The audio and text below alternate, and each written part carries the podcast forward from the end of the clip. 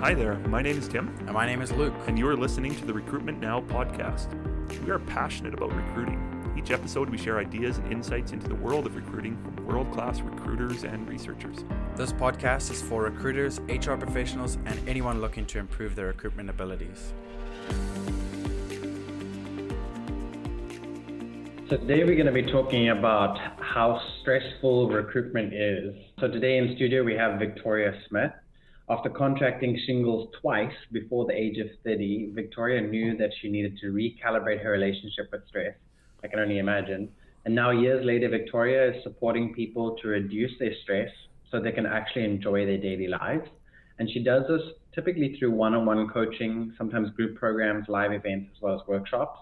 And she calls herself a stress reduction coach and is the founder of her company called Stress Less Ladies. Victoria is really on a mission to help people stress less, live a little bit more, and make time for what is, what matters most to them. Victoria, thanks for joining us in the studio today. Thanks for having me. Welcome, Victoria. And for our listeners, too, Victoria is our amazing editor on this podcast, too. so uh, she might know uh, this podcast as good as anybody, perhaps even better than Luke and I as well. So, Well, I uh, recognized your voice before I saw your face today. yeah, all the way down the hallway there. So she recognized it. So, welcome, Victoria. Thanks for having me. All right. So, uh, well, let's talk about you know stress, and we- we are going to focus more generally, but Yep. uh, you know specifically in the recruitment industry, and we suspect, and I think both both of our experience validates this that it is a stressful industry to work in. Yeah. You know, the work never stops, and just when you finish something, you've got another ten requisitions. Hopefully, if you're busy there. But uh, we want to talk a bit about that. You know, and tell us a bit uh, about your background and how you uh, led to uh, starting Stress Less Ladies there. So tell us a bit about your story then. Yeah, so I was working in oil and gas for five or six years. I was in public affairs, and I, I thoroughly enjoyed the work and the job. But and like like Luke read, like I got shingles twice. I was constantly sick. And then it got to the point where I was just very run down. And y- once you start being out of alignment with your values, I think that's where you kind of find you're saying, I'll just stick around till the next bonus. I'll stick around till the next, you know, pay raise, whatnot. You just start making these artificial milestones and not listening to your body until your body is like, nope, I will make you listen to me, right? And so following that, like the second I told I, mean, I told you it was twice. I clearly didn't learn my lesson the first time. Second time was while pregnant, and you know that threw an extra an extra uh, wrench in there. And then I went on this sort of wellness journey, ended up working in a nonprofit for a little bit of time, and really realized once I started training to be a health and a life coach, you do all these hours of certification of with practice clients. No matter what people were coming to me with, their job, their relationship, their uh, family issues, it was all stress, right? So stress is just at the core of it, and that became the focus. And it's just I find it a really rewarding career. So what what do you do in your company then? Like I'm kind of curious like, in terms of helping people reduce that, but what, what does that actually mean? what in terms of like what does it look like on a Yep, daily yep, basis or so yep. a lot of one-to-one coaching with individuals uh, group coaching they're really just walking people through a system to help them baby step by baby step reduce stress. I think people really want a quick fix. They want it to be done like that. But that's not how stress reduction works. It's not a weight loss pill. It's not a, a quick fix program. You have to take these little milestones and build up the foundations to reduce your stress. So I, I think we'll get into some of Yeah. those milestones here, but what do you think? You know, just speaking from what you know about the recruitment industry, is it more stressful, less stressful than other industries, or is it just different? I think uh, there's so many industries that are experiencing high levels of stress. I would say the nature of the work that you guys do inherently is stressful. You're dealing with a lot of different clients at once, right? You're dealing with a lot of different recruits. You've got all these balls in the air.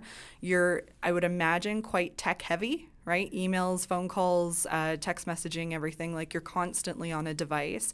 And then you're dealing with task switching, which mentally is just going, like, you know, how many tabs you have open on a laptop at once? You're doing that in your head right? When you're going from one to one to one to one. And our brains, we think we're great multitaskers, but our brains say otherwise. And then you're dealing with a number of decisions, right? So have you ever experienced like decision fatigue where you get to a certain point of the day and you're like, I just, anybody else make this, this decision for me, right? And so that's going to be pretty common in the kind of work that you do. And it's high stakes, right? You want to be probably the person that gets that person before someone else. You know, you don't want another company to grab them. And you also want to make sure that they're the right fit so that your reputation is intact. So those are all pretty high stress environments.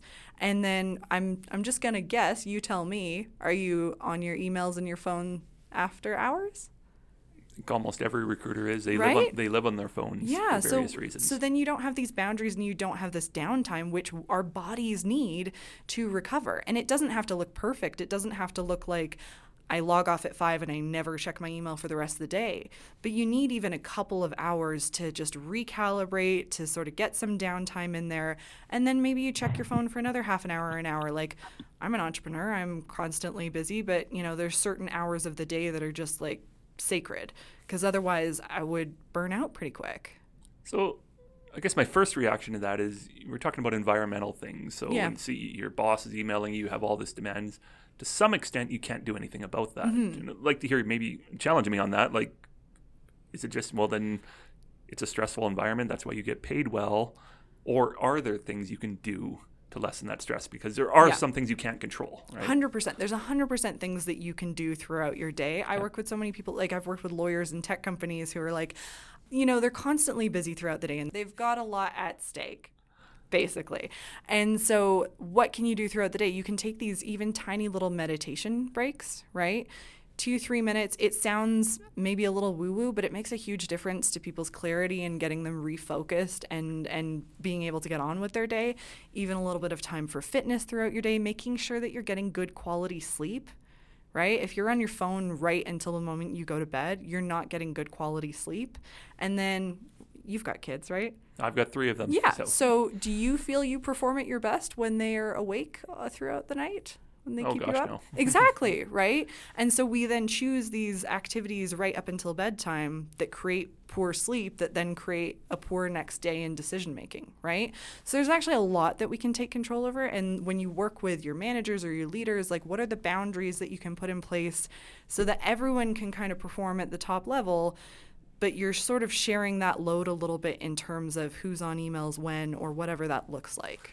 I have found it fascinating, again, from my vantage point as a you know scholar, professor, former HR manager, etc., that people have a hard time leading upwards or pushing upwards, Mm-hmm. or the fancy word is followership there, to push back on their bosses on this to say, Yeah. hey, you know what, I'm not going to answer emails after 10 o'clock, Yeah. or I'm out with my kids and I'd rather hang out with my kids instead of being on a call, etc. Yeah. Do you think that's part of it too? You know, gaining that confidence to push back and push Yeah. upwards. A hundred percent, because especially if you're early in your career, which I would imagine many recruiters, a, a good chunk of them are, you want to perform. I, that was me in oil and gas, right? Like that was the first major job I had out of university. You want to climb the ladder, you want to do well, and saying no feels like it means you will not perform that well, that you will not get the that other, promotion. The other thing is in, in recruitment is that, you know, if you're if you're not available and able to jump really quickly, you might lose a candidate or you might lose to a competitor. So Mm-hmm. there's also recruiters are very competitive. They don't don't want to lose that, right? We we want to win. yeah. So we also are willing to sacrifice our personal time because we want to see our candidate get that job. And we want to provide a service level that means that, that the client who we're helping is going to keep coming back to us. So I think that that's a bit of a, a catch 22 for any Do you, recruiter. do you think that's a figment of our imagination a little bit, Luke, Yeah. too? Just think, oh, if I don't get back to this client in the next, you know, 30 minutes, it's going to go to somebody else. Or what if I just said to the client, hey, I've got this going on. Can I get back to you tomorrow morning? Like, do you think sometimes we put that stress on ourselves and it's not connected? Or do you think it's actually real? You would lose a sale. What do you think, Luke? I think it's real. I've I've heard uh, directors of enterprise companies saying, you know, what's the di- when I've asked them what's the difference between your in-house HR team or recruitment team and when you work with a staffing firm. I think that's where the difference comes. A staffing firm are the ones who are going to jump on the line directly, and I hear that from their clients saying that's what we want. We pay them a lot of money. We're looking for somebody uh, high quality, and we're looking for them fast. So we expect that kind of service level. Otherwise, we would just have an in-house recruitment team. Who're going to get back to me on Monday. And I've also heard that it's a it's a difference in service level between working with staffing agencies in the U.S. or Canada versus working with those in Europe. You know, in Europe, you're not going to get an answer over the hmm. weekend. It might come back to you on Monday. And I heard this actually from from a company, a, a worldwide enterprise based out of with their HR or, or head of people in the US, and they were saying their biggest frustration is that they're unable to get a hold of staffing agency representatives over the weekend in Europe. So I don't think it's all a figment of imagination. I think some companies actually do expect it. And, and I wouldn't disagree with you there. I think the part of the question is for the recruiters listening, right? What kind of quality of life do you want? And how long can you sustain that being on the ball 24 7? I think when we're younger, we're like, I am invincible. I can do this forever. It comes at a toll, right? So, what is your willingness to? And, and I guess the other question I would have for you guys is what is the turnover rate in recruitment agencies? How long do people last before they go somewhere else? I suspect it's. Do you know that? Do you know that number, Luke? I, I don't know that off the top of my head. I suspect it's high mm. for the exact reasons. You know, it's not enough pay to compensate for all the stress yeah. and hours that they're putting in, and eventually they want to jump ship. That's my thought. But yeah. Luke, do you know that off the top of your head? I don't know the stats, no, but I think it's pretty commonplace that many recruiters reach a point of burnout after a couple of years. And so, so I think most recruiters would agree with would agree with that. So I think that's why this is such a great topic to be talking about. So um, Victoria, at, at Stress Less Ladies, you you most likely have an approach to help people reduce stress and, and bring joy back into their lives, especially recruiters who would be listening here today. But before we get into a few of those tips and, and methods to de-stress, can you maybe tell us more about how you created or discovered your approach and methods to de-stress? Uh, well, so part of that would have been through my training, right, uh, at the Health Coach Institute where I trained. But another part of it is the more you work one to one with people, the more you realize like we need baby steps. We need to see and it and it is that quick win philosophy, right? Like if you can give someone a very small goal in week 1 that they can actually reasonably achieve, then they get that little dopamine hit and then that gives them motivation to keep going and keep trying and build up that resourceful and resiliency right? If I was to give some, you know, if I was to tell you you're running a marathon next week, you're like, why would I even bother, right? Like, I just don't have that ability. So, you need to give people quick wins that they can continue on with the process. So, that's the biggest piece, I would say. And how much time, like your, your program is a 12 week program that yeah, you run? Yeah, typically. What, what's magical about 12 weeks? And uh, four weeks is not long enough to see much change. There's this magical point, not for the right reasons, around five or six weeks where people tend to self sabotage. And so you need to get people through that and then onwards to see more long lasting results. Because we can all, we a lot of us, any goal that you want to take on, we're really good for four weeks. Five weeks, we start to go, oh, this is a lot harder to sustain. And then we just, we get in our own way. Now, we you kind of alluded to it when Luke was reading the bio there earlier too, but uh, you do focus on it's stress less ladies. Yeah. So why why ladies and does you know some of the techniques which we'll get into in a second do they, do they apply to men as well? I'm kind of curious. Honestly, the the core skills and tips and tricks they apply to everybody. Okay. i would say that i am more comfortable working one-to-one with women because i have that lived experience right? I would say women and men experience fairly similar levels of stress. The data shows women are reporting higher levels of stress but my gut feeling is that men are maybe not quite as aware in identifying what they're experiencing as stress. I think you tell me i think men are pretty stressed right the, yeah, but yeah. the interesting question is: Is it different for men and women? It's definitely it's definitely different, especially for women who become mothers. You know, you you've got three kids. You know, kids can be stressful as well, but women go through a whole different thing hormonally, right. prenatal, postnat- postpartum depression, all those kinds of things. That and women tend to carry a different level of emotional labor right? Like it's not, and as far as we're making advances, and I'm talking really heterosexual couples here, but uh, my, I have a super supportive husband, and I can tell him all, you know, if I need help with certain chores around the house, he'll do it, but I have to ask. Right? And so I think women are tend tend to be the list holders and we know all the things that have to go on in the household and when the kids have appointments and for the most part like this is a big generalization but so women just have different levels of stressor men have toxic masculinity to deal with. I can't speak to that. It's not my lived experience, right? Is there maybe like a stereotype? You know, we often hear people some we we identify people as being natural warriors mm-hmm. or stressy people. Is that a thing? I think some people are more ang- more anxious by nature. But if you're looking at sort of what are sort of some of the markers, I, th- I generally go with people are feeling overworked, overtired, overwhelmed. You know, when you constantly ask someone, how are they doing? And they're like, I'm good, I'm busy, right? That's the go to response for Right. a lot of people. Everybody says that, yeah. Everybody says that, right? And it's like busy is this marker of success, right? And the other things you'll start to see people tired, they call in sick more. Like, do you ever wake up? Well, I know you do because you've got kids, but like you wake up and you're like, I've had a full night of sleep and I'm just not feeling energetic. And every now and then that will happen to us, but when that becomes the normal, that's kind of a marker of something else is going on in your system that you just are not able to release in that way. Uh, constantly feeling like snappy or just like can't handle the little things. You know, like even driving here, I had a very angry gentleman at me in his car because I was going the speed limit and he was going 20 kilometers faster. I'm like, does this gentleman know that he's experiencing high levels of stress? Because I would say that's a very small thing to get that worked over. You Isn't know? that, isn't that a normal day in Calgary? Oh man, like nobody likes to follow the rules here. So what can you do about stress then? I mean, like I said, like we talked about before, there's some Yeah. things you can't control. And I can't. Well, I mean, I guess I could have back in the day, but I can't control. I have three kids now. You know, there's going to be stress associated with that. But what can I do personally to? And I want to say reduce the amount of stress. I don't know if that's the right phrase, but uh, what can I do?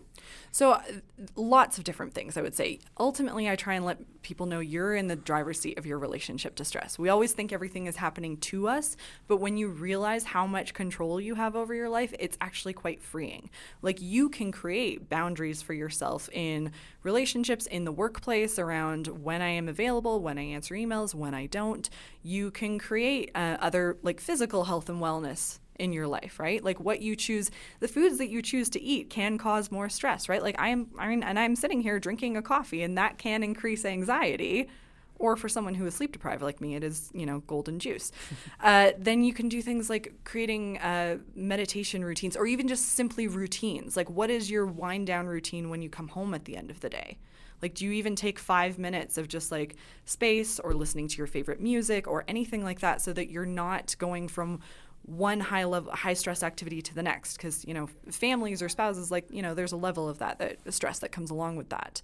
Uh, anything from mindset is a big piece as well. Like how are you interpreting what's happening to you? Is it happening to you? Is there something that you can do about it? Do you have a limiting belief around this? You know a lot of us say you know that client's just a jerk right? But it's when you realize well they've got other stuff going on as well they're doing the best they can you know, giving people that grace of we're all just doing the best we can with what we have gives you a new perspective on it and gets you less riled up. That takes time and energy and like effort, and it doesn't come overnight, but those things do make a big difference. Well, you said something interesting, going from high stress activity to high stress Yeah. activity.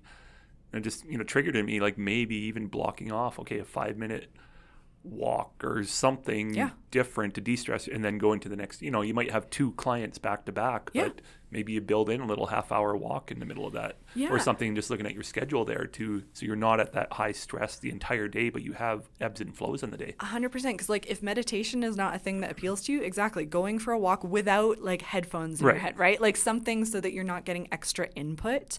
Have you heard of Brendon Burchard? Either of you? i have not So he's a high performance coach, and he wrote this book called High Performance Habits that is phenomenal. And he does this thing called the release meditation technique. Now he does it all day long for absolutely everything, but it is essentially like giving yourself a couple minutes, kind of like meditation, releasing that energy of what you've just had. And then the most important part is setting an intention for your next activity. So if you've had a stressful call with a client, and then you just sort of give yourself a couple minutes, take some deep breaths to get the oxygen from, you know, when we're stressed, we breathe in our throat. But the problem solving area of our brain is not getting any oxygen. So you need to take deep belly breaths, get the problem solving part of your brain focused and in function, and then you can set an intention for how you want to show up. So I want to show up for my next client uh, in a how, however as a high performer. I want to show up uh, with clear headedness, with decisiveness. Like, what is that intention for how you want to show up? And then the confirmation bias from psychology is going to look for evidence that that is true, and it's going to boost your confidence in showing up that way. Interesting. I think the temptation for all of us, and I'm saying us because I'm guilty of this too. Yeah. If you do have that five or ten minutes or whatever it is, Do another email. you, you do another, or you pick up your phone and you're Yeah. on Twitter, watching people yell at each other, or social media Yeah. has often filled that gap. And I've noticed that with myself that Yeah. it's almost like that quiet time stresses me out. Like I need something in my hand, something to look at. But if I step back and look at Yeah. my, you know, my life too, that's not always healthy as well. So, any thoughts on that? Well, the, the reason you need that is because our phones give us those dopamine hits. Our Right. phones, uh, technology and social media and everything like that is acting like a slot machine in our brain. Like the brain scans show that our brains on social media and, and on tech respond the same way as when we're on drugs. So it's it makes you feel that like makes you're addicted. Yeah. That makes me think that you know there's there's a part of this kind of stress-induced environment that is is part it's part of our company culture, it's part of our personal culture, um, and I think that there's actually many companies that take pride in being you know you see it often in job adverts. It's, they advertise saying, "Oh, we work in a fast-paced environment," and it, it sounds like oh, this is an exhilarating company that we're going to be working for because it's such a productive place and stuff gets done. But really, that kind of thing could also become a stressor in people's lives. And I think that, particularly in the recruitment industry, that it, it, it is a fast-paced environment, and you you have to play the game or you're out.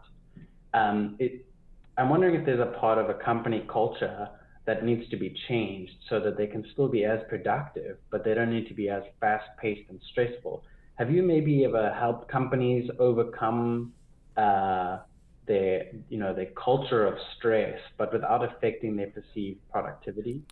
So I think the biggest piece is it starts from the top down, right? If you are not, if the leaders of the organization are not changing their behavior and their vision for the, what they want as an organization, it's not going to change as a whole, right? Because we've all had those managers, I'm sure, who have said, work life balance, take vacation, don't email after hours, and yet they're doing the complete opposite. And we actually listen with our eyes and not our ears, right? So if they're doing the complete opposite, we're going to do what they're doing because they're the boss right? So it needs to start at the top. And then I think as organizations, you need to have a firm vision for what you want to be as a company. Do you want like if if your vision is high fast burn and churn that's totally fine. That's your vision and you'll attract the kind of people that want to work there. But I think that's probably my guess is why a lot of recruiters go from staffing agencies into HR because there's some more stability there, there's some more flexibility like their vision for what they want in their lives changes over time as well like correct me if I'm I'm wrong. You know more recruiters than I do. Yeah. So the vision needs to be like is your vision about filling the metrics or is your vision about something greater when it comes to client satisfaction and and you know matching the right people and creating really uh, beautiful careers for them. I literally had a conversation with a recruiter a couple weeks ago. He gave me a call, and yeah, he's five years or so in the Yeah. staffing agency and wants to get into HR and is trying to figure out how to make that move and is looking for my advice on that. But Yeah. uh, he was kind of bored of it and just tired of it. Yeah. You know, and the, the, the burn and churn there. There's a, there's a quote from Michael Porter. Now he used it to apply to strategic planning for organizations, but it stuck with me too for a lot of things. And he's like, the essence of strategy is figuring out what not to do. Yeah. And I'm convinced too that sometimes that fast-paced environment, that uh, busy lifestyle is there's a lot of busy work in there that not adding value. Yeah. And I kind of have a theory. I want to hear your thoughts, Victoria, on this. That part of de-stressing your life is to figuring out those things that don't add value. You know, why are you? You know, at the end of the day, this report is good. You don't need to spend another five hours editing it. Or is there something that you're doing that you don't even realize you're doing that you're just wasting time? You know, Yeah. I think in the public sector, and I've worked in two public sector organizations. Half of what you do in the public sector is attend meetings, and ninety percent of those meetings are completely and utterly useless. Um, so I've actually sat down with teams I've run, like, why are you going to this meeting? Well, I have to be there. I'm like, no, you don't. It's a waste of time. Like, there's an hour of your life that you could get back. But any, any thoughts on that and reducing stuff? Well, I think a lot of us have been busy and we've been fast, but have we been efficient? Right. Right? Those are different things. And you're talking about like the value added work. And I think part of that comes down to what are your values as an individual and what are your values as an organization. And I don't just mean the val or as a team, because we often, you know, organizations have their list of values on their website, on their wall, but are those actually what your values are for your team? Because they very rarely match. And when you can figure out what it is you value as a team, as a recruitment agency, then what is the work that doesn't match there? What is the work that you can outsource? What is what are the things that you want to spend most of your time and energy on, right? And and you see this across the board when people really focus on the on the highest level of return, the like l- work of genius that only you can do, you see better financial returns and then Yep. you see better emotional returns as well. It takes a decision to to outsource some things or to stop doing some things, but when you start like auditing your calendar to figure out what you're spending your time on and what actually made a difference, that can be a real eye opener for people. when I've done that with executives, it's like, hey, you're making 250 grand a year, and you spend 60 percent of your time attending meetings. Uh, I've literally Yeah. open up their calendars, like, we're paying you way too much money Yeah. to just sit in a bunch of boring meetings. Let's find a way Yeah. to make you more efficient. And those conversations are powerful, and they actually start to feel empowered out Yeah. of that, even though they're making a ton of money on that.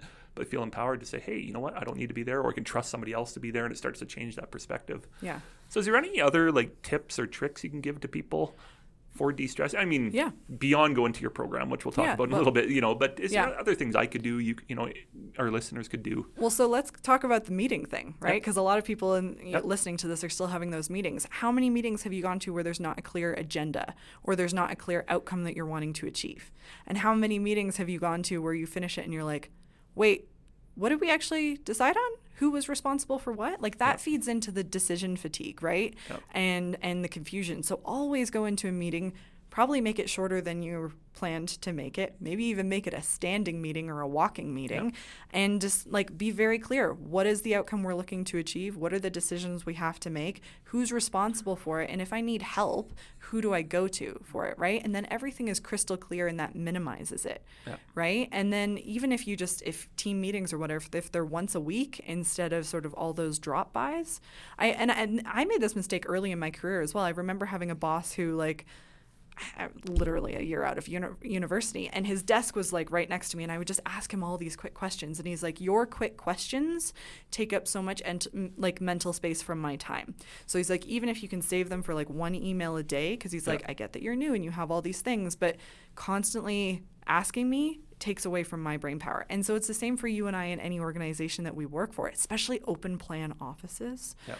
Those are the worst Don't get me Uh, started on that. and, well, they're uh, really bad for people's mental health. Yep. And so the same thing, like there needs to be some sort of signal on your team, like when I'm wearing my headphones, do not bother me. You know, I or set a meeting with me for X like for 15 minutes or call on my calendar or whatnot. Like we need to respect people's personal space in the workplace because otherwise we're not even getting stuff done. How much of your day is just talking water cooler to people, right? What do you think about? And we've seen this over the last ten years, partly because the technology exists, Yeah. you can do that. But uh, one of the things we've seen, well, the solution to all of this is to let your employees work from home more. What are your thoughts on that as a strategy for a Yeah. company or something even personally that you want to ask for? I don't think working from home every day of the week is helpful for people, um, but I think giving people the flexibility two, three days a week, I think is really powerful. Because I know for me, I got way more done when I was at home, Yep. but then I was isolated. Right. So it was very helpful to have one or two days a week in the office when you can connect with people, when you can have those conversations, build connection, because we're losing connection as a society. Yep. So to have that connection is really critical, but people want flexibility in their careers, right? Like I truly believe that the traditional working world is not set up for working parents. And so to give people that flexibility takes stressors off of their home lives as well. Right? If I don't have to commute 3 days a week, what else can I do? Can I fit in a workout? Can I get to that doctor's appointment? Can I go to the dentist without feeling guilty about it? Right. And, and can I actually be more productive at the same time? Right? Do you think there's the flip side of working at home is well, like you said, there's ambiguous rules associated Yeah. with it, but it's almost like you're never off either. Yeah. Because I, I have worked in jobs where I fully worked from home. I'm kind of a hybrid right now as a professor. You can do your grading from Yeah. anywhere you want, but sometimes it feels like I'm never turned off and never actually leave the office Yeah. because the office is basically anywhere I open my MacBook. So then I would say create like a more or less dedicated workspace in your house, even if it's just like that end of the table, and then have some sort of wind down routine at the end of the day. Like I, I've had a lot of clients who've worked from home, and I'm like, play your favorite song at the end of the day, and that or something like hmm. that. It's a very simple trigger, but it cues you that this is the end of the workday. I'm closing that door, and now I'm moving into home life, family life, whatever that looks like. And I might come back to the laptop at 8 p.m., but that's but at least I've closed this part of the day. Okay. Any other tips you can give to listeners? You know, stuff that you work Yeah. on with your clients there. Oh, so many different things. Uh, I, I, I think one of the things I say to, when people are really overwhelmed is make a list of what you can control today. Because when we feel overwhelmed, we feel like everything is out of control. And when you actually make a list of what you can control in a day, you start to feel more confident and empowered. You can make the bed in the morning. You know, the studies show that even just people making their bed in the morning, people feel more uh, empowered throughout their day. And that's a really simple thing to do. You can drink enough water. You can go for a quick walk around, you know, between meetings just around this building here, right?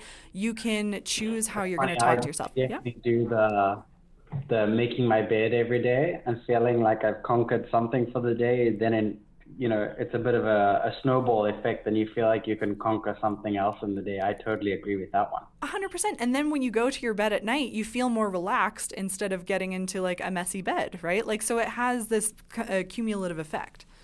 I'm going to tell my wife that I, I usually get up at five and I'm out the door way before her. So I'm, yeah. I'm going to see if she'll do that for us. Yeah. But uh, can't really make it with her still in the bed. I know so. that's my that's been my excuse for years as well. yeah. So Victoria, what's next for you in 2020?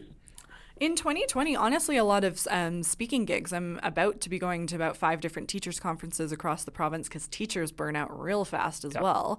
Uh, and a lot of corporate workshops. I really enjoy working with organizations to help them build resiliency, both for their leaders and for their teams. Because uh, I, I truly think a lot of people think that they're in the wrong job. They just don't have the skill set to to, to manage that stress. And once they can do that, they kind of realize, oh no, I really do enjoy this job again. And that's really powerful for me well, teachers conferences. You, you mentioned you're going to be speaking at Social West as well. Yeah, my favorite marketing conference. Oh, I'm so glad. I love that well, one. stress so. less about tech. That's what we'll be talking about. Awesome. Yeah. Um, so why don't we? Well, tell us a little bit more, and we've alluded to it throughout yeah. the interview here. Tell us a little bit more about your program and like the specific you know services you have to offer if yeah. listeners are interested in learning more about this for sure so it, like the i think for most of the listeners here i would imagine your audience skews a little more male we don't actually know. Um, you don't know? Okay, fair enough. So we haven't figured yeah. that part out yet, but it's primarily HR recruiters. But yeah. gender, I'm not sure on. yeah. Honest. Well, so I would say I do a ton of corporate workshops. That would be the, probably the best fit for individuals. One to one coaching. The it's called stress less than 90 days my packages so they you can either do that as a group or as an individual the benefit of doing it as an individual is we're really just focused on you and your individual stressors right like we can dive deep into it but i do also have self-led programs online for people who are really busy or on a on a smaller price point. point and oh, I can't believe I'm about to say this, but I'm writing a book. Wow. I want it to be finished by next year, but that feels crazy. I assume on something related to stress. Yes. Okay. Yeah. So yeah, that's what's going on in my life. Well, we look forward to reading that uh, next you. year. Yeah, we'll, we'll, have you back on to talk about your book. Then. Oh my so. gosh, I guess that makes it real. There you go. No yeah. pressure. We're no putting pressure. a deadline on you. Putting yeah. the pressure, and yeah. we're going to stress you out by that. So how can how can, how can, people connect with you? Uh, LinkedIn. They can find me at Victoria Smith on Instagram, and uh, they can find me at Stress Less Ladies or go to stresslessladies.com. Perfect. Well, I've enjoyed this conversation, Thanks. and I think it's something. No matter where you work or what you do, um, you can you can learn little tips for yourself, and uh, you, yeah. you, kind of alluded. I'm putting words into your mouth. I can't remember how you said it, but I think taking ownership of that too. There are some things in our life that we can't control, but there's a lot we can, and you I think can that's get important. in the driver's seat. Yeah, yeah. So, anyways, thank you so much, Victoria. Uh, this has been the Recruitment Now podcast.